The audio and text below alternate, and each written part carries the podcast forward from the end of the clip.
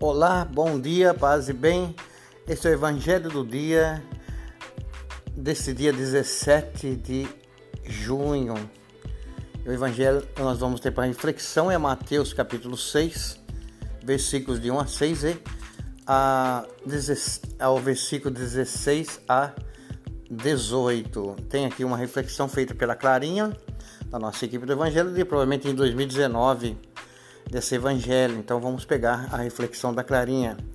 No evangelho, Jesus pede a prática da esmola, o jejum e a oração, longe de toda hipocrisia.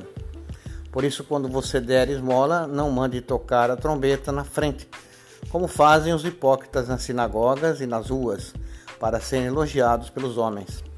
Eu garanto a vocês, eles já receberam a recompensa. Os hipócritas energicamente denunciados por Jesus, se caracterizam pela falsidade de seu coração. Mas Jesus adverte hoje não só da hipocrisia subjetiva, senão também da objetiva. Cumprir, inclusive de boa fé, tudo o que manda a lei de Deus e a Escritura Santa, mas fazendo de maneira que fique na mera prática exterior sem a correspondente conversão interior.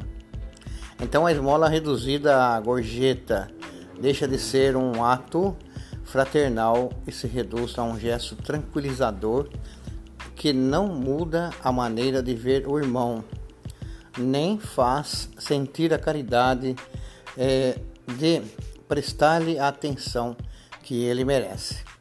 O jejum, por outro lado, fica limitado ao cumprimento formal, que já não que já não lembra em nenhum momento a necessidade de moderar nosso consumismo compulsivo, nem a necessidade que temos de sermos curados da bulimia espiritual.